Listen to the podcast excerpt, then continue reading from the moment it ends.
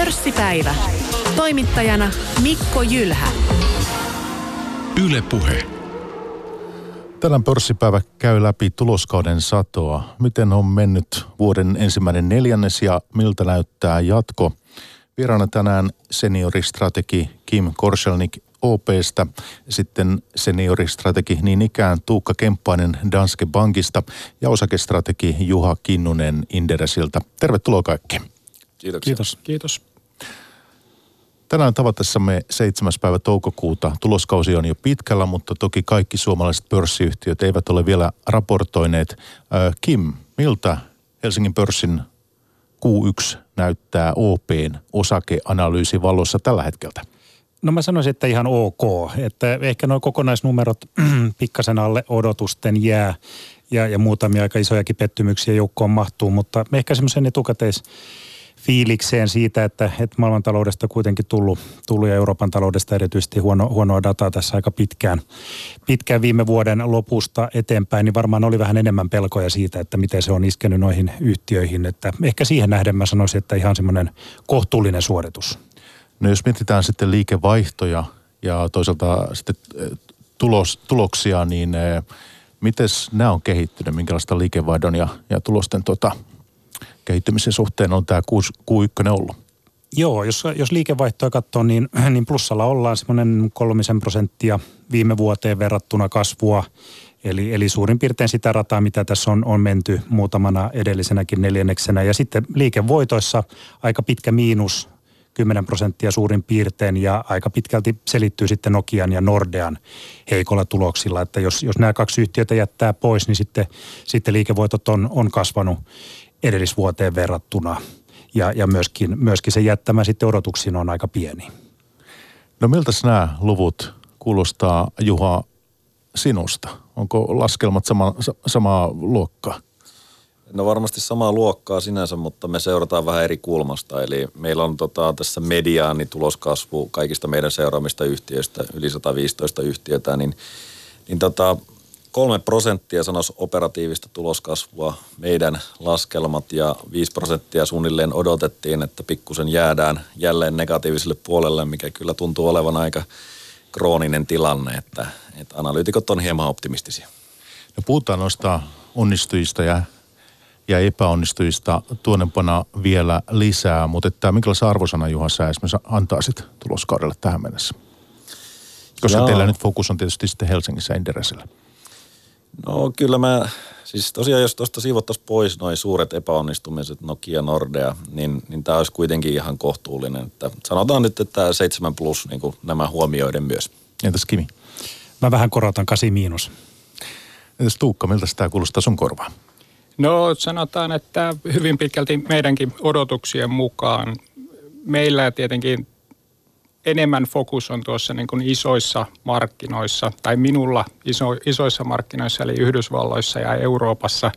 Ja jos näitä lukuja vertaa noihin Yhdysvaltain lukuihin, niin eh, Yhdysvalloissahan tilanne on se, että noin 80 prosenttia yhtiöistä on raportoinut ja 76 prosenttia on raportoinut odotuksia paremmin ja lisäksi yhteenlaskettu tulosyllätys on ollut noin 6 prosenttia positiivista.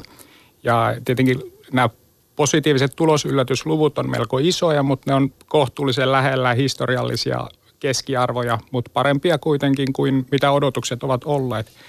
Ja, ja tähän on hyvä huomata, että Q1 aikana näitä estimaatteja leikattiin hyvin voimakkaasti alas. Eli viime vuoden lopussa tuloskasvuodotus Yhdysvaltoihin Q1 oli noin kolme prosenttia ja ennen tuloskautta odotus oli miinus neljä. Eli siinä tapahtui iso odotusten lasku ja nyt yhtiöt raportoi sitten noin nolla kasvua tulokseen. Eli yli odotusten, mutta, mutta tosiaan laskeneiden odotusten jälkeen. Ja ehkä huomioarvosta myös se, että koko vuoden osalta tämä EPS-kasvu estimaatti, joka on noin kolme ja neljä välissä, niin se ei ole hirveästi enää tullut alas. No tuossa Kim ja Juha antoi tämän arvosana Helsingin pörssin tuloskaudelle. Mitäs haluaisitte siihen jonkun itse antaa joku? No kyllä tämä, jos Helsinki on 8 miinus, niin kyllä tämä jenkkituloskausi on 8 puoli. No hei, tuossa sä puhut noista estimaateista, tulosennusteista. Niin tota, eikö se ole vähän vakio, että ne on tota, hieman eh, viritetty niin, että ne, ne tullaan muutamalla prosentilla ylittämään sitten. Eikö se ole vähän tämmöinen tapa vai? No se on tällainen yhdysvaltalaismarkkinan erikoispiirre, että aika usein ennen tuloskautta estimaatteja lasketaan ja sitten kun tuloksia raportoidaan, niin tulokset menee yli odotusten. Että tällainen niin kuin historiallinen keskimääräinen tulosyllätys on sellainen 4-5 prosenttia jotain siltä väliltä. Että keskimäärin jenkkiyhtiöt raportoi tuloksensa aika selkeästi yli odotusten. Tosin tämänkertainen tuloskausi – on mennyt siihen tahtiin, että tämä tulosyllätys on vähän isompi kuin mitä se on historiallisesti ollut. Mihin tämä tämmöinen toimintatapa perustuu?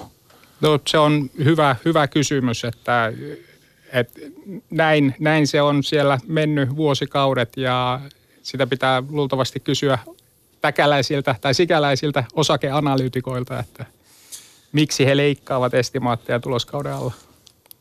Kim. Niin, saattahan siinä tietysti olla sekin, että useimmiten suositukset on positiivisia ja voi olla, että on sitten mukavampi tulla eh, semmoisella raportilla, jossa oma ennuste, ennuste ylitetään ja, ja se ehkä sitten voi liittyä jotenkin siihen suositukseen. Tämä on ihan mun niin kuin arvaus, arvaus siitä, että miten tämä, miten tämä niin kuin toimiala toimii. Tuossa on varmasti kyllä perää ja, ja lisäksi sitten niin siellä on erittäin sellainen tärkeä sääntö, että se pitää se ohjeistus laittaa sillä tavalla, että se pystytään ylittämään – kun ehkä Suomessa kuitenkin yritetään antaa mahdollisimman realistinen kuva siitä, että mikä on tulos, tai ainakin suuri osa yrittää. Kyllä täälläkin nähdään sitä, että ehkä niin kuin tehdään varovainen ohjeistus, josta päästään niin kuin huonossakin skenaariossa yli, mutta valtaosa yrittää varmaan ihan realistisesti ohjeistaa markkinaa. No haluatko Tuukka tässä vaiheessa jatkaa Yhdysvaltain tuloskaudesta vielä jotain, ennen kuin syvennytään näihin Helsingissä tota, saatuihin raportteihin ja onnistumisiin ja epäonnistumisiin täällä?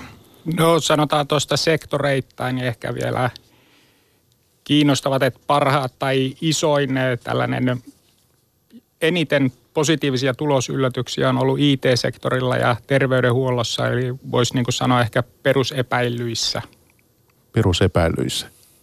Eli mites, otetaan sitä itse, kun ne on niin tarkkaan seurannut, mitä fangeille kuuluu? No niin kuin kokonaisuutena, jos katsoo tätä niin kuin ne osa, tai se sektorihan on nyt mennyt vähän niin kuin kahteen, kahteen eri sektoriin, tällaiseen isompaan, eli communication services ja IT, IT, eli siellä communication services sektorilla vastaavasti on nähty isompia, niin kuin jos koko indeksiä katsoo, niin isompia tulospettymyksiä. Joo, nämä fangit, tämmöiset isot teknologiayritykset, mutta he voidaan palata tuohon vielä tuohon Yhdysvaltain tilanteeseen ja tietysti kauppasotakin tässä keskustelussa pörssipäivässä, mutta otetaan nyt Helsingistä muutamia tällaisia, jotka kuitenkin kiinnostaa suomalaista piensijoittajaa, kansanosakkeita. Niin tuloskannen selkeitä pettymyksiä ovat olleet meillä Nordea, Nokia myös tänään tiistaina, kun jutellaan, niin 7. toukokuuta niin ollaan aamulla saatu Outokummun tulos, joka ei sekään nyt nyt suuria ilonaiheita varmaan suomalaisille piensijoittajalle tarjonnut myös markkinareaktiosta niin tuota, niitä kun katsoo, niin, niin ei niitä niin riemun otettu tulosta vastaan. Mitäs Kim haluaisit vaikka, mikä se otetaan ekaksi käsittelyyn näistä, tästä kolmikosta? Otetaanko vaikka toi Nokia, se kuitenkin kiinnostaa. Niin siellä oli nyt sekä IFRS-tulos oli tota, satoja miljoonia tappiolla, että sitten myös tämä ei-IFRS-tulos. Joo, kyllä. Kaiken kaikkiaan numerot oli selkeästi, tulosnumerot selkeästi alle, alle odotukseni ja verkkopuolelta se pettymys, pettymys pääosin tuli ja, ja ilmeisesti siinä oli aika monta, monta niin kuin huonoa asiaa, kun nyt sitten osuu siihen ykkös, ykkösneljänneksen, että yhtiöhän oli kyllä aikaisemmin jo kertonut, että, että se tulee olemaan heikko, mutta se oli sitten selkeästi heikompi kuin mitä, mitä analytikot nyt sitten osas, osastolta ensimmäiseltä neljännekseltä odottaa. Kuitenkin niin, että yhtiö piti koko vuoden ohjeistuksen ennallaan, eli, eli vähän samantyyppinen tilanne kuin viime vuonna, että tänä vuonna lähtötaso sitten vielä, vielä alhaisempi tämän heikon q jälkeen, mutta aika samantyyppinen tilanne, että loppuvuodelta odotetaan paljon ja, ja, ja toiveet on siellä asetettu sinne loppuvuoteen. No tässä nyt, kun on näitä talouskeskusteluja verkossakin seurannut, niin on jonkin verran herättänyt keskusteluun nämä, nämä eri luvut.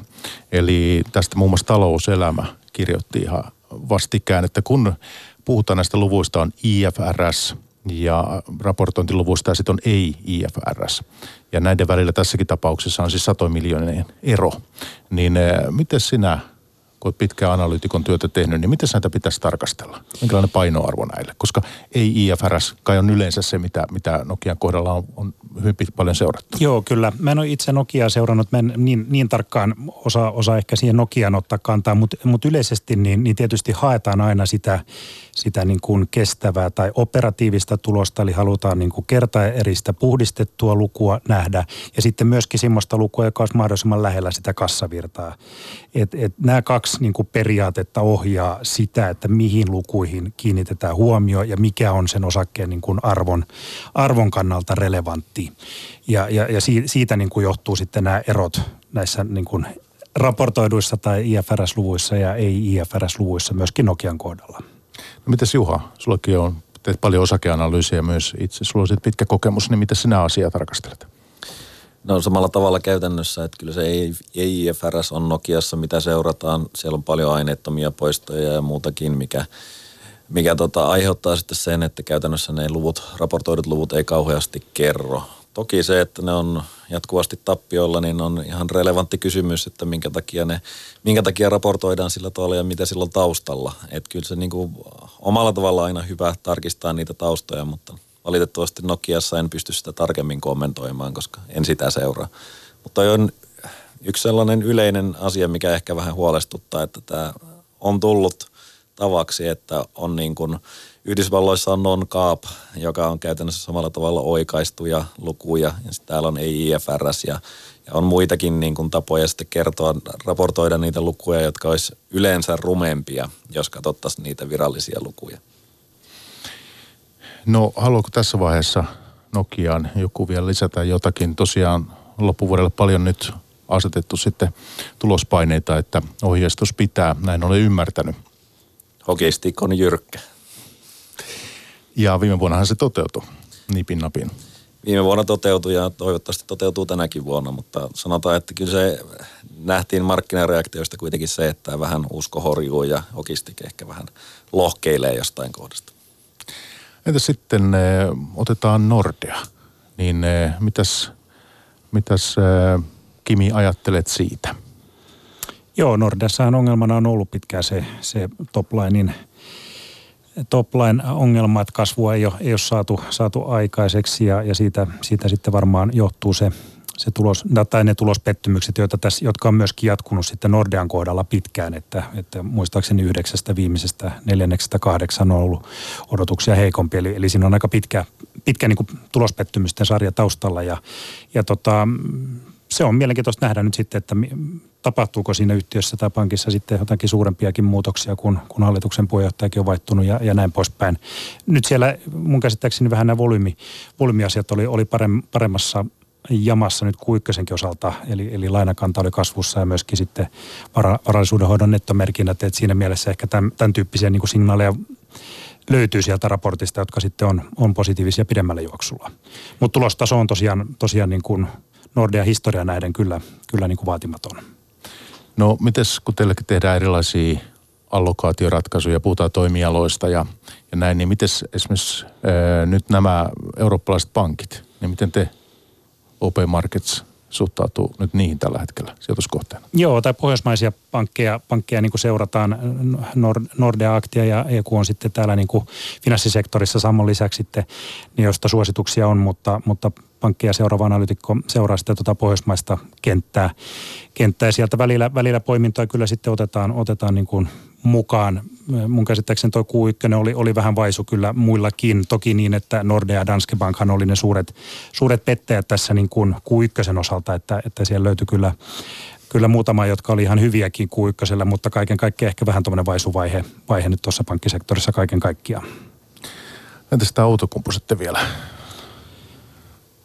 No joo, Outokummulta odotuksia heikommat, heikommat luvut, luvut tänään, tänään tuota aamulla, että, että Euroopassa ja, ja sitten tuo ferrokromi tuotanto oli, oli odotettu heikompia ja myöskin näkymien osalta aika, aika varovaisia kommentteja sitten Q2, eli, eli perushinnat on, on matalalla tasolla ja, se, se kyllä näkyy sitten hyvinkin voimakkaasti tuossa autokummun tuloksessa ja se Amerikan yksikkö on, on raskasti tappiolla. Se taisi nyt olla suurin piirtein se, mitä sieltä odotettiinkin, mutta, mutta siellä on kyllä edelleen isoja ongelmia siellä puolella. No kääntyykö missä vaiheessa? Mikä teidän näkemys on? No kyllä me ollaan, ollaan tota negatiivisella puolella kyllä osakkeessa edelleen. Entäs Juha? Entäs nämä kaksi tapausta ja Tuukka, niin haluatteko tarttua nyt näihin Nokiaan ja, anteeksi, Nordeaan ja Autokumpuun? Miksi Nokiankin? Mä en rehellisesti sanottuna ole sitä Outokummun-raporttia lukenut, että parempi kuin en kommentoi. Ja Nordea ei ole meillä seurannassa, joten mä siirrän puheenvuoron. Niin, haluatko Tuukka? Joo, mäkin jätän nämä yhtiökohtaiset kommentoinnit tekemättä. Se ei kuulu teidän talon niin kuin politiikkaan antaa yhtiökohtaisia arvioita nyt tällaisessa suorassa lähetyksessä. Joo, ei liian paljon kuulijoita. No tota, sitten tuohon puhuttiin tuossa nyt noista raportoiduista luvusta, niin semmoinen uudistus tässä nyt on tapahtunut, tämä IFRS 16 standardi. Eikö tämä on nyt tullut tässä, tässä tota vastikään käyttöön ja muuttaa vuokrasopimusten käsittelyn kirjanpidossa? Tähän tuloskaudella on viitattu, moni yhtiö on viitannut, viitannut tähän muutokseen, niin miten tätä pitäisi nyt sijoittajan arvioida, Juha? No sijoittajan pitää mun mielestä keskittyä siihen, että vertailee niin kuin oikeita lukuja keskenään. Eli tähän lisää, jos sulla on siis merkittäviä vuokrasopimuksia, ne tulee taseeseen ja sitten niitä sieltä poistetaan. Eli käytännössä poistot nousee ja sitten operatiiviset kulut laskevat ja se nostaa käyttökatetta merkittävästi ja varsinkin sitten kannattaa niissä katsoa, että se johtuu niin kuin oikeista syistä, jos käyttökate nousee. Liiketuloksen yleensä pieni vaikutus ja sitten osakekohtaiseen tulokseen ei pitäisi olla käytännössä merkittävää vaikutusta. Eli, eli oikeastaan siellä käyttökatetasolla ja poistoissa ja investoinneissa ja sekä taseen luvuissa, että velkaantuneisuus kasvaa. Siellä ne suurimmat muutokset on ja niiden kanssa kannattaa olla tarkkana, että sitten huomioi, että, että tässä on vain kirjanpitomuutos monesti taustalla. Ja tämä on siis nimenomaan nyt sitten vuokrasopimuksia koskeva, ei muuta. On siellä siis laiteleasing-sopimuksia ja muita tällaisia myös. Että käytännössä kaikki tällainen kiinteä omaisuus, mitä voidaan vuokrata, niin mutta mut ehkä niin kuin jos puhutaan pelkästään vuokrasopimuksesta, niin monet ajattelee vaan toimitiloja. Eli muutakin voi vuokrata kyllä. Ja minkälaisia yhtiöitä tämä erityisesti koskee? Siis muutos koskee kaikkia yhtiöitä. Toki näin, mutta, mutta että tai kaikkia IFRS-kirjanpidossa olevia, että on meillä First Note-listalla myös FASissa olevia, mutta käytännössä siis voisin kuvitella, että esimerkiksi Stockman voi olla sellainen, jolla on merkittäviä muutoksia, koska siellä on pitkiä vuokrasopimuksia ja ne on isoja. Sitten on varmasti niin kuin, no tänään tuli Noho Partners, olettaisin, että siellä on suuria muutoksia. Kesko, varmasti niin kuin laaja tällainen vuokrasopimus rinki ympäri Suomea, niin nämä on tällaisia yhtiöitä, missä on varmasti merkittäviä muutoksia. On, on, esimerkiksi Finnair on myös yksi, koska siellä on tota, sitten koneliisingejä ja ne on tietenkin massiivisen kokoisia, että siellä luvut meni kyllä aika lailla uusiksi. No Kim, minkälainen edistysaskel tämä on niin sijoittajan näkökulmasta, että näitä tällä tavoin uudella tavalla raportoidaan? Helpottaako se jotenkin vaikka analyytikon työtä? No kyllä mä sanoisin, että tässä muutosvaiheessa se varmaan hankaloittaa ja, ja tota, sijoittajien elämää myöskin, koska siinä, siinä voi just käydä niin, että, että ei ihan verrata sitten omenoita omenoihin. Et, et, et se, on, se on se ehkä se suuri, suurin vaara, mikä tässä voi, voi piillä, että, että muutoin sitten, että tuommoisia pitkiä vuokravastuita vastuuta sitten kirjataan taseeseen, niin niin, niin, se on vähän kaksipippunen. Että varmaan jossain tapauksissa se voi olla näin, että se oikeasti on, on sen yhtiön vastuulla, mutta sitten voi olla kyllä tapauksia, että kyllä sieltä liikekiinteistöstä sitten voidaan häipyä, häipyä jollakin ehdolla, joka, joka nyt ei sitten ihan, ihan se tasearvo ei tavallaan kuvaa sitä, sitä aitoa riskiä, joka sinne, sinne tasen puolelle on kirjattu. Niin minun rehellinen mielipide on, että tämä on hölmä uudistus, että vuokravastuut on ollut aikaisemminkin kuitenkin sellaisia asioita, mitkä kirjataan sitä tilinpäätöksiin ja sieltä ne on voinut selvittää. Joissain yhtiöissä nämä on oikeasti merkityksellisiä, mutta kyllä ne sekoittaa niin kuin sitä operatiivista tulosta niin paljon tällä hetkellä, että, että olisin pärjännyt ilmankin. Puhutaan hetken kuluttua niin eh, tästä kansainvälisestä toimintaympäristöstä, eh, kauppasota – kaikki tämä eurovaalit on tulossa ja Brexit, ei sit, sekin on siellä pinnan alla. Nyt toki uutisissa on ollut vähemmällä huomiolla ihan viime päivinä ja viikkoina, mutta että sen verran vielä tähän tuloskauteen liittyen voitaisiin ottaa, että esimerkiksi konepajojen tilauskannat on yksi tämmöinen, mitä aina seurataan, koska tämä, tämä ajatellaan, että tämä kertoo sitten talouden, talouden vireistä ja tulevaisuudesta, niin miltä nämä nyt näyttää? Kim, sinä sinä olet nyt, kun olet OPC siirtynyt, niin konepajoja seuraat. Ää, mitäs tilauskannat kertoo? Joo, ne oli kyllä ihan, ihan kokonaisuudessaan ihan, ihan hyvät, että että tota, tietysti siellä niin kuin yhtiökohtaisia vaihteluita on ja jos mä tästä paperista vähän luntaan, niin, niin siellä, siellä tota, näyttäisi, näyttäisi kovimmat saadun tilauksen kasvut olle Konegrensillä tällä kertaa 24 prosenttia ja sitten Valmetilla ja Wärtsilällä miinus kuusi molemmilla, että siihen väliin, mutta kyllä siellä oli tosi kovia, kovia kasvuja, kyllä sitten Karkotek Metso myöskin ja, ja koneenkin 10 prosentin saatujen tilausten kasvu viime vuoteen verrattuna, niin on, on ihan kova suoritus, että, että kaiken kaikkiaan tämä yhteenlaskettuna oli 8 prosenttia tämä saatujen tilausten kasvu kasvu nyt ensimmäisellä neljänneksellä viime vuoteen verrattuna ja mun se on kyllä ihan, ihan hyvä luku varsinkin kun huomioidaan se, että tässä oli, oli niin kuin epävarmuutta kyllä tuossa taloudessa ja, ja ehkä sitten pelättiin, että ne olisi jo näkynyt sitten, sitten tässä alkuvuoden tilauksissa. Mutta viime vuoden loppu, kun oltiin niin huolissaan, niin tämä antaa nyt vähän sitten hengähdystilaa ikään kuin. No kyllä se antaa ja tietysti tilauskannat on, on, on korkealla tasolla ja, ja yhtiöiden niin kuin numeroissaan nyt sinänsä ei niin kauhean suuria yllätyksiä tai totta kai aina, aina pientä he, heiluntaa on, on niin kuin neljänneksestä toiseen, mutta, mutta tämä on se kaikkein eteenpäin katsovin luku, mikä noista raporteista, konepääraporteista on saatavilla ja, ja niin kuin sanottu, niin ne oli ihan ok lukuja. Tuukka. Joo, tuohon oikeastaan aika mielenkiintoinen juttu kanssa, että tämä Q1 toimintaympäristö, nyt kun nämä PKT-luvut on raportoitu, niin Q1 PKT-kasvu päämarkkinoilla, sehän oli niin kuin odotuksia parempaa sekä Euroopassa, Yhdysvalloissa että Kiinassa. Ja samaan aikaan kuitenkin kaikista eniten eteenpäin katsovat indikaattorit, eli niin kuin teollisuuden ostopäällikköindeksit, nehän on tulleet koko ajan alaspäin – että tämä on niin kuin aika mielenkiintoinen niin kuin ero, että nämä kaikista eteenpäin katsovimmat indikaattorit tulee alas, mutta PKT-kasvu kuitenkin vähän niin kuin yllätti positiivisesti. Ja sitten niin kuin suomalainen konepajasektorikin pystyy raportoimaan näinkin vahvoja tilauksia Q1. Et voi olla, että tässä niin kuin, onko selittävä tekijä Kiina, joka on lähtenyt pikkasen niin kuin toipumaan. Tietenkin Kiinan valtiohan on paljon elvyttänyt ja – onnistuneesti elvyttänyt. Kiinasta on saatu vähän positiivista talousdataa maaliskuun osalta ja vai mikä tässä on niin tämä, tavallaan tämän suomalaisenkin konepajasektorin vahvuuden syynä? Tehdään sillä, että siirrytään tuohon Kiinan ja Yhdysvaltain kauppasota ja kaikkea tuohon ison kuvaan, mutta ihan lyhyesti vielä, haluaako, haluaako tässä vaiheessa joku lisätä tuohon tuloskauteen jotakin vielä, Kim Juha, ää, niin jompikumpi teistä vaikka, niin poimitaanko sieltä, ketkä siellä ne onnistu? Tuleeko vielä jotakin mieleen, joku, mikä haluaisitte tässä vaiheessa nostaa? Niin en mä tiedä, ehkä nyt ollaan pelkästään negatiivisia mietitty, niin sanotaan nyt, että esimerkiksi Tuura Enso oli odotettua parempi. UPMltä vahva tulos oli kyllä odotettu linjassa. Nesteen uusiutuvien erittäin kova veto jatkui.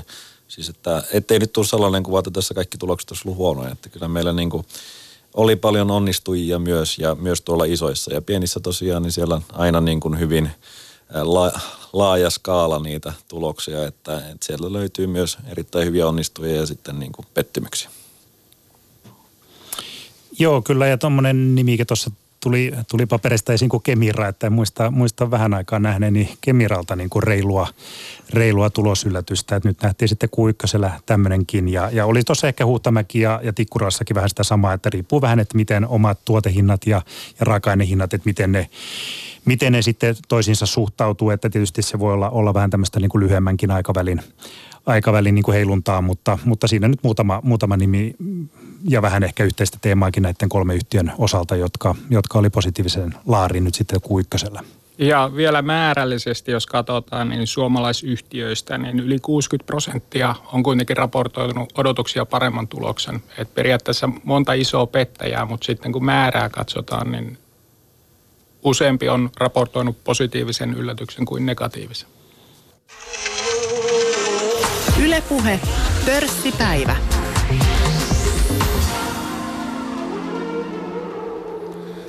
Pörssipäivä menossa Yle puheessa ja tänään vieraana senioristrategi Tuukka Kemppainen Danske Bankista. Tuossa viimeksi äänessä sitten osakestrategi Juha Kinnunen puolesta Inderesiltä ja senioristrategi Kim Korselnik OPstä.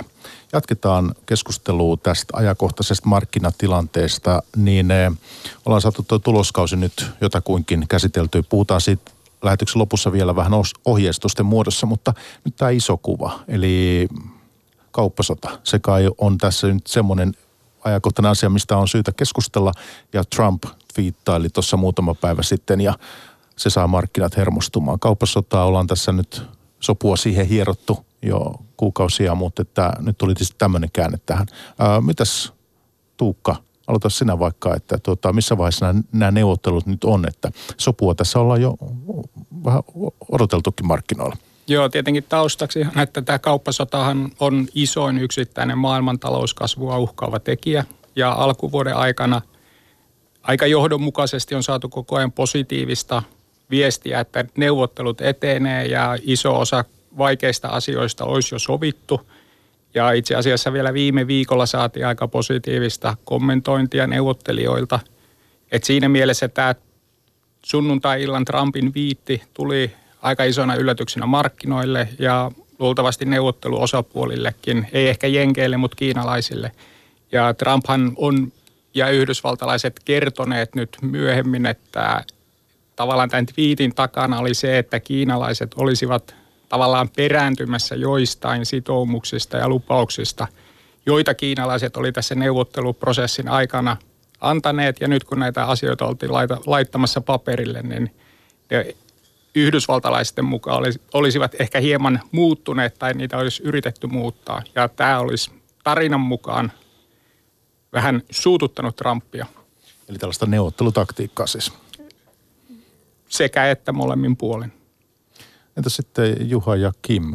Tästä tota, te, te tota, tästä viimeisestä käänteestä ajattelette?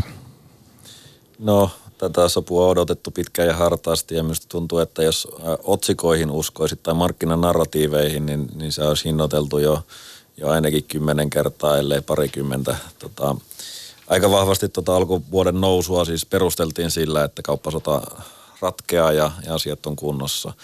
Ää, nyt se twiittihän tuli tosiaan yllätyksenä ja, ja käänsi sen tarinan, mutta ei se oikeastaan kauaa kestänyt nyt sitten kuitenkin, kun tässä oli, tuli tieto siitä, että, että sieltä kuitenkin neuvottelijat ovat matkalla Yhdysvaltoihin Kiinasta ja, ja siis se voi olla edelleen mahdollinen. Ja mä näkisin ainakin itse tämän voimakkaana painostuskeinona sinänsä, että pitää saada nyt asioita eteenpäin.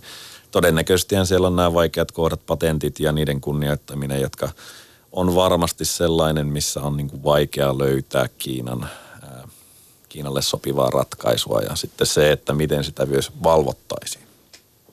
No minkälaisella aikataululla tässä nyt markkinat odottaa tämän sovun syntyvän? No meidän odotus on, että Q2 loppuun mennessä on nimet paperissa korkeammalta johdolta. Eli käytännössä tämä niin kuin sopimusteksti pitäisi olla luultavasti valmis tässä toukokuun aikana, jotta niin kuin Trump ja Kiinan Xi ehtii kirjoittaa nimet paperi ennen kesäkuun loppua. Ja Dansken näkemyksessä tässä on, eh, näytetään niin, että vaikka sopu tulee, niin, niin eh, saattaa tuottaa markkinoille myös pettymyksen. No joo, tässä siis paljon hyvää, niin kuin Juha sanoi, niin alkuvuosi osakkeet on nousseet sen 20 prosenttia tuolta joulukuun lopun pohjista ja tämä kauppaneuvotteluiden eteneminen on yksi iso tekijä siinä ja, ja toinen on tietenkin nuo keskuspankit, mutta tietyllä tapaa tähän paljon kauppaneuvottelu hyvää on laitettu. Ilman muuta kun kauppasopimus saadaan, niin se on pitemmällä tähtäimellä hyvä maailmantaloudelle, sentimentille, erityisesti investoinneille, mutta tosiaan niin kuin lyhyellä tähtäimellä on riski, että tämä on vähän niin kuin the rumor, sell the fact tyyppinen tilanne, että kun tätä on puhuttu ja odotettu ja sitten kun se on siinä, niin voi olla, että se kliimaksi on jo mennyt.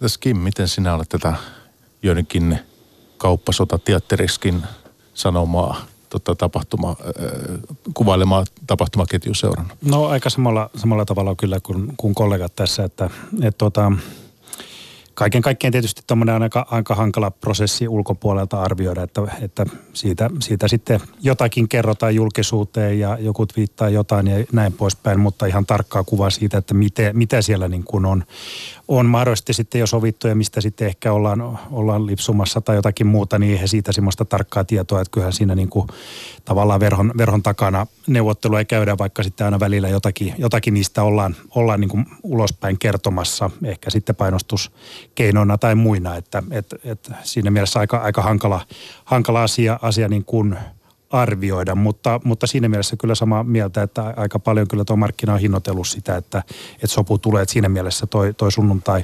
sunnuntai-twiitit kyllä niin kuin lisäsi riskiä sille, että onhan semmoinenkin mahdollista, että, että siihen ei ihan aikatauluissa päästä tai kesän mennessä päästä sopuun tai jotakin muuta, joka sitten voi, voi markkinaa hermostuttaa kyllä.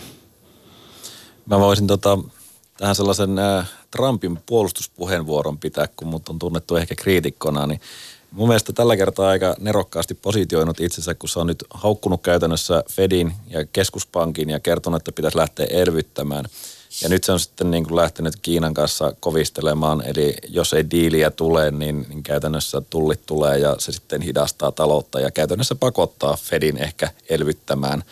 Niin se on niin kuin voitto siellä, voitto täällä asema, tai ainakin sillä tavalla se voi myydä, vaikka todellisuudessa se nyt ei ehkä, ehkä näin ole. Mutta mun mielestä aika mielenkiintoisia liikkeitä, en tiedä onko tehty tarkoituksella, onko suunnitelmallisuutta taustalla, mutta, mutta omalla tavallaan niin kuin osakemarkkinoilla ei ole kauhean negatiivista skenaariota, jos luottaa siihen, että Fedi lähtee sieltä sitten elvyttämään myös. Ja kyllähän toi alkuvuoden kurssinousu, että sitähän voi selittää tällä kauppasovun sovun niin kuin odottelulla, mutta, mutta kyllähän tuo globaalin keskuspankkien ja Fedin, Fedin niin kuin rahapolitiikan muutos on, on varmaan ihan yhtä, yhtä suuri tekijä siellä taustalla. Ja, ja tämä, tämä Juhan, Juhan niin kuin ajatus tästä niin on, on ihan mielenkiintoinen ja, ja, ja niin kuin relevantti kyllä. Niin ihan rehellisesti tuohon kommenttiin palatakseni, niin mun mielestä se suurin tekijä on ollut kuitenkin nimenomaan keskuspankkien politiikan muutos. Että tämä kauppasoda, niin on ollut varmasti sellainen riski, mitä on nähty, että jos se lähtee kärjistymään, mutta tämän nykytilanteenkin kanssa ollaan kuitenkin pärjätty, että joo, kasvu ei ole optimaalinen kaukana siitä, mutta tämän kanssa pystyy elämään. No tuossa, kuulinko mä muistanko oikein, Tuukka, sä viittasit tuossa lähetyksen alussa tuohon Kiinaan. Kiinan elvytys toimii jo hieman vai?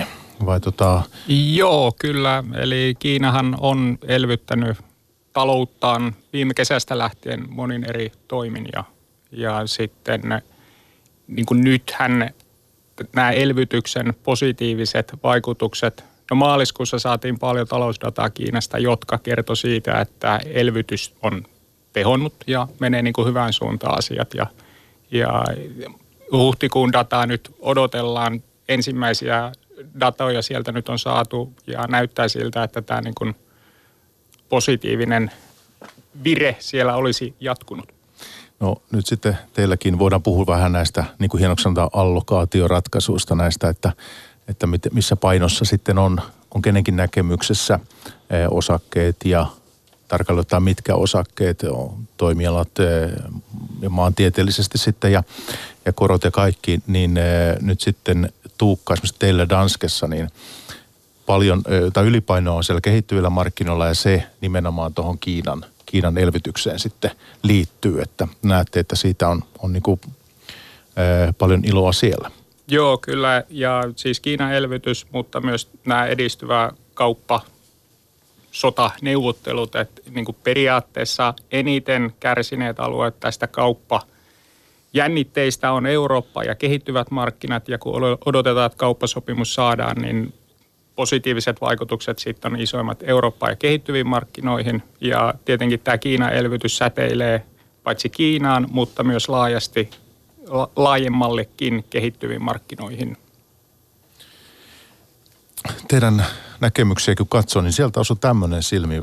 Voitaisiin puhua siitä vähän markkinanäkemyksiä. Siis kun katsoo, niin eh, OPllä Opella oli eurooppalaiset osakkeet alipainossa toisin kuin Danskella ja sitten myös yhdysvaltalaiset osakkeet lievässä ylipainossa toisin kuin Danskella. Olisiko me tällaisen, tällainen ottaa lyhyesti tässä, että voisitko esimerkiksi sinä Tuukka vähän, vähän perustella teidän arvio mukaan Euroopassa houkutteleva valuaatio 2019 tuloskasvu ei enää hitaampaa kuin muualla, heikko makro suurelta osio hinnoissa – ja tota, tällaista, niin, niin avatko meille vähän tätä?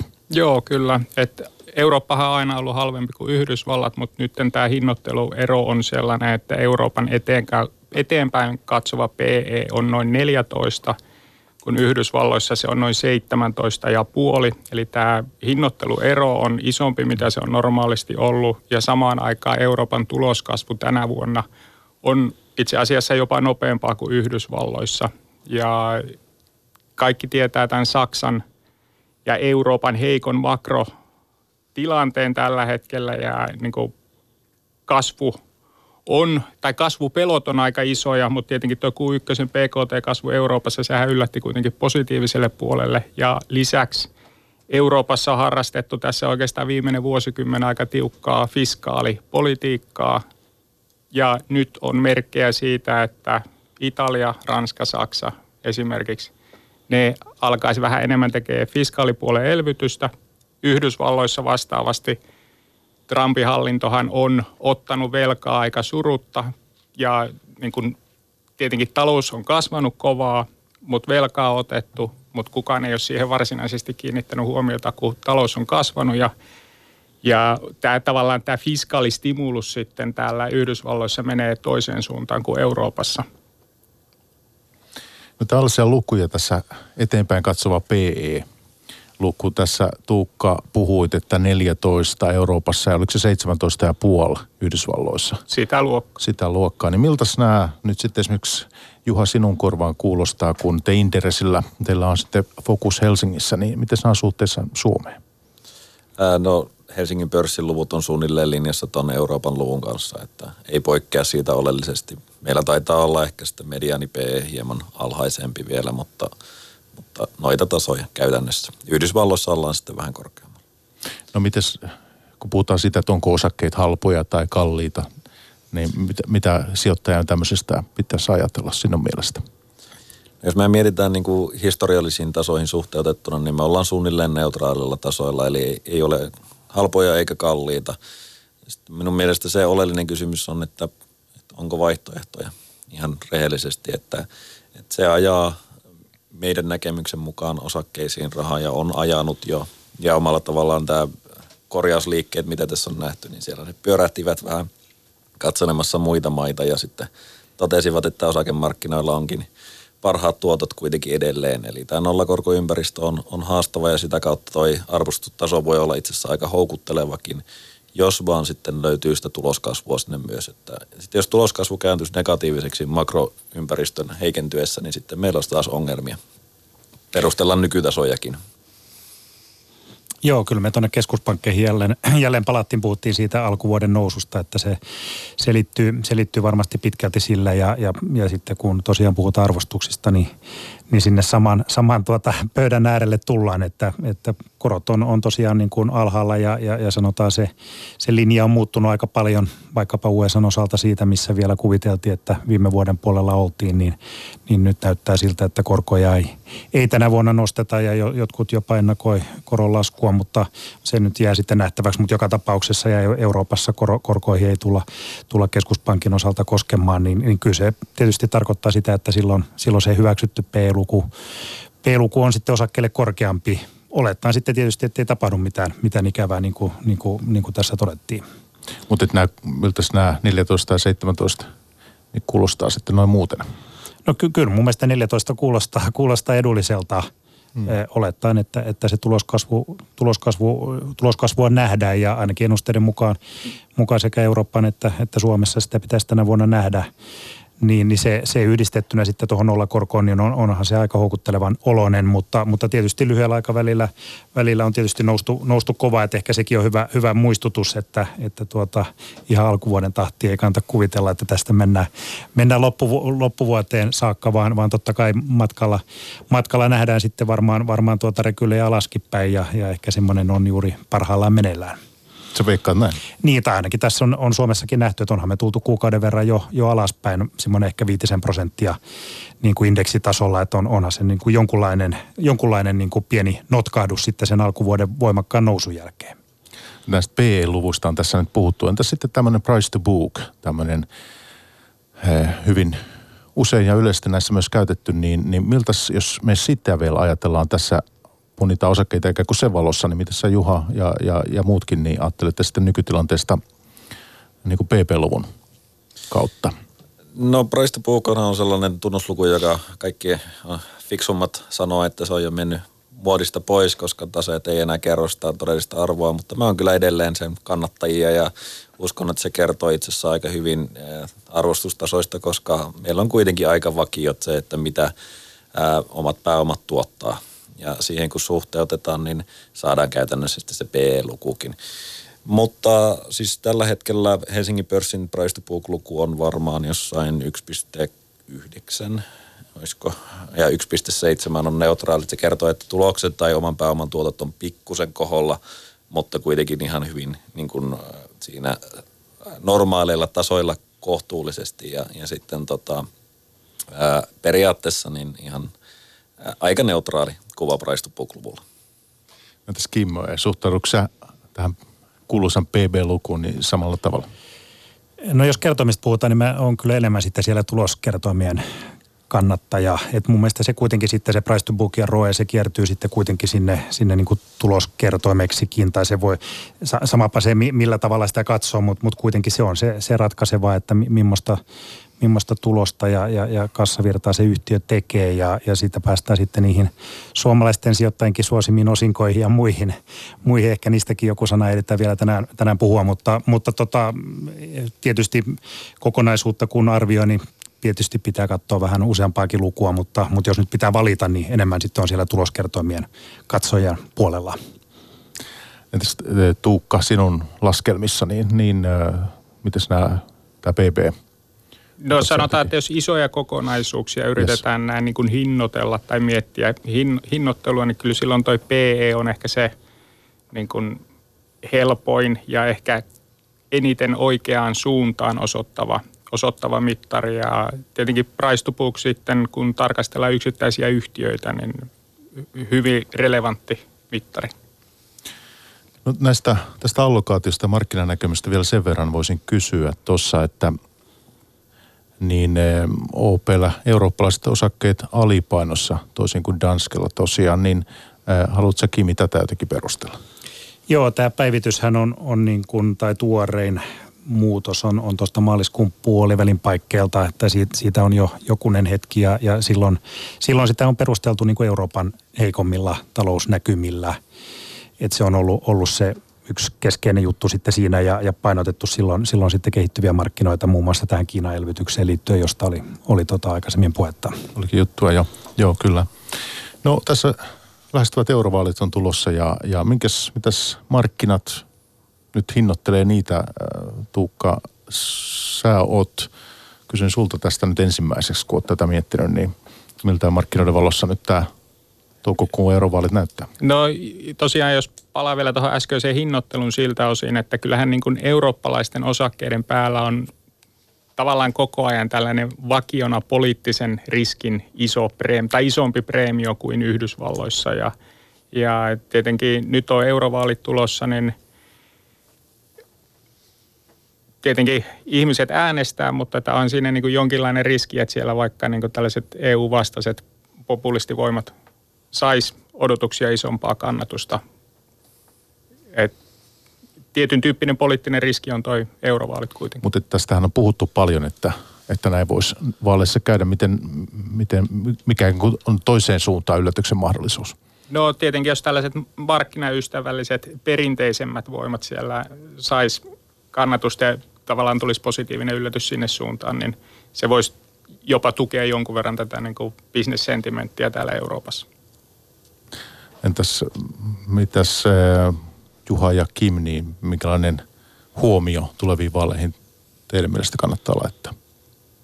No täytyy rehellisyyden nimissä sanoa, että nyt on aika, aika vähän tullut vielä mietitty tota, tota EU-vaalien merkitystä, vaikka se ihan muutama viikon päästä vaalit on, onkin, että tässä on ollut, ollut vähän muut, muut tota, enemmän agendalla, tietysti tuloskausia ja sitten tämä kauppaneuvottelujuttu, että, että on ollut vähemmän, vähemmän spekulaatiossa nyt tai vähemmän vaikutusta tuohon markkinaan nyt sitten vielä näillä, näillä niin kuin odotuksilla sitten vaalien lopputuloksesta, mutta, mutta toki, toki markkina niin kuin tuommoisesta määrätystä stabiliteetista niin kuin tykkää, että, että siinä mielessä tuo Tuukan kommentit oli ihan relevantteja. Suha. Mulla ei oikeastaan tuohon niin kuin kauheasti lisättävää, että ja olen oppinut sen, että ei kannata millään vaalituloksilla spekuloida yhtään mitään etukäteen, että ne menee pieleen kuitenkin ne arviot, niin katsotaan miten käy. Mutta silloin kun joutuu. Niin tuohon vielä yksi mielenkiintoinen lisää, että britit hän äänestää nyt myös näissä vaaleissa, vaikka suunnitelma varmasti oli silloin vielä maaliskuussa, etteivät äänestäisi. Joo, ja silloin kun Juha olit Antti Saaren kanssa täällä vieraana, vieraana tota viime tuloskausilähetyksessä, silloin puhuttiin paljon Brexitistä ja, ja sinä, sinun arviosi silloin nimenomaan oli se, että kyllä siihen sitten sitä jatkoaikaa saadaan, että kovaa Brexittiä ei tule. Kyllä se oli juuri näin. Se oli se suunnilleen näin, että, että törkkiä potkitaan niin kauan kuin se on mahdollista ja aika pitkään sitä näköjään pystyy. Hei, meillä on tässä reilu 10 minuuttia nyt, äh, nyt äh, pörssipäivää jäljellä ja voitaisiin vähän jo laittaa katsetta tuonne tulevaan senkin suhteen, että ää, nyt Outlook vähän, että minkälaisia ohjeistuksia me ollaan nyt yhtiöiltä saatu ja, ja sitten tosiaan osinko, osinko kevätkin tässä on jo hyvässä vauhdissa ja loppupuolella, niin mitäs nyt näiden ohjeistusten kanssa nyt loppuvuosi sitten näyttää? Että tässä me osataan, trio osaa niistä sanoa. Haluaako vaikka Juho aloittaa? No Helsingin pörssissä niin ohjeistukset taisi olla pitkälti ennakoidulla tasolla. Ei meillä kovin monia muutoksia ollut ja jälleen kerran ehkä korostuu se, että loppuvuoteen asetetaan niitä paineita, että Nokia ei ole ainoa, joka laittaa sinne vähän hokistikkiä, mutta Q1 niin on yleensä sellainen aika rauhallinen kvartaali vielä, että tilinpäätöksestä ei ole pitkä aika. Silloin on mietitty koko vuoden ohjeistukset, ne jotka niitä antaa ja, ja tota, ää, sitten oikeastaan Q2 aikoihin niin ruvetaan miettimään, että onko meillä nyt nämä palikat sille tälle koko vuodelle siinä asennossa, että me pystytään tämä saavuttamaan. Joo, se on just näin, että tämä ensimmäinen neljännes on kuitenkin melkein, melkein kaikilla yhtiöillä taitaa olla, olla se hiljaisin, hiljaisin tuota vuosineljännes. No jollain yhtiöllä siinä ei ole niin suurta eroa, mutta, mutta ei nyt tule äkkiä mieleen suomalaisyhtiöistä, millä se olisi niin kuin kaikkein paras ehkä jollain, jollain Fortumilla saattaa olla. olla mutta yli, on. Ja, mutta tota, joo, kyllä. Mutta useimmilla yhtiöillä tosiaan se, se Q1 merkitys siinä koko vuoden tuloskertymän kannalta on se kaikkein pieni. Ja silloin olisi vähän outoa, että, että kun helmikuussa on, on, on tilipäätös julkaistu, niin sitten huhtikuussa jo muutettaisiin koko vuoden ohjeistusta. Että silloin olisi pitänyt tapahtua jotain hyvin dramaattista siinä siinä parin kuukauden aikana. Ja, ja niin, kuin, niin kuin todettu, niin tämmöistä ei, ei nyt Suomi-yhtiöiden osalta jos ei nyt joku poikkeus sieltä löydy, niin ei suuressa, suuressa kuvassa ei ole, ei ole muutoksia ohjeistuksiin. No, Kim... Tarkennuksia tietysti jonkun verran sitten muutamin yhtiöiden osalta. No Kim mainitsi tuon Fortumin tässä. Mikäs Juha, Fortum on yksi tämmöinen kanssa, okei okay, suomalainen kansan osake, niin mitäs yhtiölle tällä hetkellä kuuluu? Se on tämä Uniper, Uniper-diili ollut. Mikä sen, sen suhteen on tilanne? No Uniperin suhteen tilanne on se, että tänään tuli Uniperiltä tulos, että se oli ihan niin kuin siinä mielessä ajankohtainen aihe. Ää, tällä kertaa tuli itse asiassa raportoitu tulos, niin oli suorastaan erinomainen, että siellä se tota, heiluu se tulos erittäin voimakkaasti, niin kuin myös Fortumin tulos, että heiluu näiden johdannaisten ja muiden arvonmuutoksien taustalla. Että operatiivinen tulos oli Uniperiltä ihan odotettu, että ei siinä ollut dramatiikkaa, mutta tässä on sellainen mielenkiintoinen huomio ehkä, että Fortumin osakekohtaiseen tulokseen Q2 tullaan kirjaamaan tämä raportoitu tulos, mikä sitten nostaa sitä merkittävästi sitä Fortumin EPSiä käytännössä, että siinä mielessä tämä vaikuttaa tai heijastuu Fortumiin. Mutta siellä on ollut paljon nyt vääntöä tämän kaupan suhteen. No joo, se vääntö oikeastaan on laantunut jo, olikohan se tuossa vuodenvaihteen jälkeen, kun se käytännössä sieltä ää, todettiin, että puhdistetaan pöytä ja, ja johtoporasta vaihdetaan tai vaihtuu Uniperista ja, ja sitten lähdetään hakemaan yhteistyön kautta sitä, että oikeastaan siinä ei ole niin kuin mitään draamaa ollut viime aikoina. Ää, 22. päivä viidettä, jos oikein muistan, niin on sitten yhtiökokous, missä sitten saadaan taas tietää, että siellähän on tietynlaisia ehdotuksia niin kuin tästä yhtiön rakenteesta ja hallinnoinnista ja muusta, että kumpikaan, tai kukaan näitä ei oikeastaan kommentoinut, ei Fortum ole kertonut, että miten ne mahdollisesti äänestää ja mitä ne hakee. Ja sitten Uniper ei myöskään nyt tänään koolia kuunnellessa, niin siitä kommentoidut mitään, mutta ää, Fortumin kannalta niin tilanne on hyvä, että joka tapauksessa ne siellä käytännössä sen määräysvallan saavat. Kysymys on vain, että millä aikataululla. No nyt sitten, mikä se omistusosuus tällä hetkellä on, kun me puhutaan Fortumista ja tästä Uniperista, niin siis tämmöinen saksalainen iso ää, energiayhtiö. Joo, eli Fortum omistaa Uniperistä 49,9999. Sitä varmaan voisi jatkaa. Eli yli 50 prosentin he eivät tällä hetkellä saa mennä, koska Uniper omistaa tai kontrolloi Venäjällä liiketoimintaa, jolla on tällainen vedenpuhdistuslupa, jota sitten taas ei kansallinen yhtiö saa hallita ja Fortum on ja Suomen hallinnoima tai määräysvallassa oleva yhtiö ja sitten tämä ketjua jatketaan niin kauas, että käytännössä yli 50 prosentin ei saa mennä toistaiseksi. Ja tähän liittyy nimenomaan tämä määräysvalta, koska sen Venäjän liiketoiminnan voisi vaikka ulkoistaa ja niin kuin Fortum on itse asiassa tehnyt omissa toimissaan. Että tässä on tällainen tekninen asia, missä, mistä ollaan väännetty. Joo, kyllä. M- millä silmin ja sinä olet Kim seurannut Fortumin taivalta? Joo, tuon Uniperi tuossa käytiinkin aika, aika tarkkaan läpi, että se on paremmin Fortumin näpeissä nyt kuin, kuin mitä vielä joku aika sitten ja, ja samanaikaisesti sähköhinta on nousussa, niin, niin näyttää ihan, ihan niin kuin positiiviselta siinä, siinä mielessä ja, ja osinko, osinko se euro 10 perosake, niin, niin näyttää aika, aika varmalta myöskin jatkossa, että et, et, tota noin. Entäs tämä Venäjä riski? No mä en osaa sitä, sitä oikeastaan sen, sen tarkemmin sitten kuin mitä, mitä tuossa sitä käytiin läpi, että, että mikä se riski sitten Fortumin näkö, näkövinkkelistä on. Hyvä on, ei enempää tällä kertaa sitten Fortumista. Yhdysvalloista voisi ottaa tämmöisen ajankohtaisen poiminnan. Äh, siellä on tämmöinen mielenkiintoinen IPO ollut tässä ihan vastikään, Beyond Meat. Tällainen äh, valmistaa lihattomia pihvejä niin listautui äskettäin Nasdaqin ja, ja listautumishinnasta niin osake on kallistunut, mitä mä nyt eilen katsoin, niin yli 150 prosenttia. Eli tämä on aika huima ja onko vielä lisäkin kallistunut tämän jälkeen, en tiedä, mutta että kuitenkin äh, aika mielenkiintoinen, paljon huomioon saanut tällainen listautuminen Nasdaqiin, niin onko tämä teille, oletteko itse tästä lukenut ja tähän perehtynyt? Tuukka. No heidän nettisivuillaan olen käynyt pari kertaa ja kyllähän se niin kuin tarina on siellä hyvin esitetty, että tässä vähän niin kuin pelastetaan ihmisten terveyttä ja ilmastoa ja, ja niin kuin myös huolehditaan eläinten hyvinvoinnista ja että niin kuin tavallaan tarina, tarina on kunnossa, mutta niin kuin tästä osake, osakemarkkina startista, niin siitä on vaikea kommentoida mitä hurjalta kuulostaa. Niin tos, joo, ole hyvä. Niin mä katselin noita lukuja, eli viime vuonna tehnyt 88 miljoonaa dollaria liikevaihtoa ja 30 miljoonaa tappiota sitten bottom lineilla, niin markkina-arvo on kuitenkin jossain 4 ja 5 miljardin välillä tällä hetkellä, että en tiedä mikä on juuri nyt suunta, mutta on se aika hurjaa. Se on 88 miljoonaa euro, äh, dollaria tota liikevaihtoa, niin verrataan nyt, että kesko on tuossa koko luokassa meillä ja kyllähän sillä taitaa pikkusen eri koko luokka olla sitten liikevaihdon suhteen ja tuloksen suhteen. Se on valtava määrä mediahuomio, mikä tämä yhtiö on saanut. Joo, siinä mielessä voi sanoa, että erinomaisesti onnistunut IPO, että, että, että kyllä on ollut mediahuomiota ja tämä, nimenomaan tämä tarinakin on päässyt hyvin esille. Että tarinahan vaikuttaa erittäin mielenkiintoiselta. Mä vaan nyt niin kuin tuollaisella 48 kertaa liikevaihdolla, niin mä en ehkä pysty sitä itselleni perustelemaan, että mä lähden siihen mukaan, mutta mutta tota, tarina vaikuttaa hyvältä. Ja taisi olla jotain kuuluisia sijoittajiakin siellä jo aikaisemmin yhtiöomistajana, jos se väärin muistaa, että se on varmaan, varmaan sitten omalta osaltaan niin kuin nostanut sitä media, mediahuomiota tämän yhtiön osalta.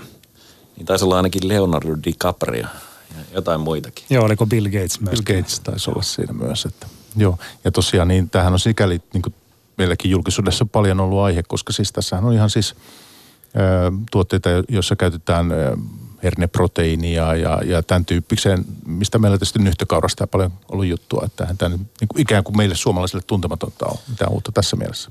Niin mä mietin, että meilläkin on kuitenkin tosiaan täällä härkikset ja kaurajauhikset ja, ja tällaisia muita innovaatioita, jotka käsittääkseni tekee aika pitkälti sama asiaa, niin ei muuta kuin pörssiin joutuu, jos sieltä tällaisen valuaation saa.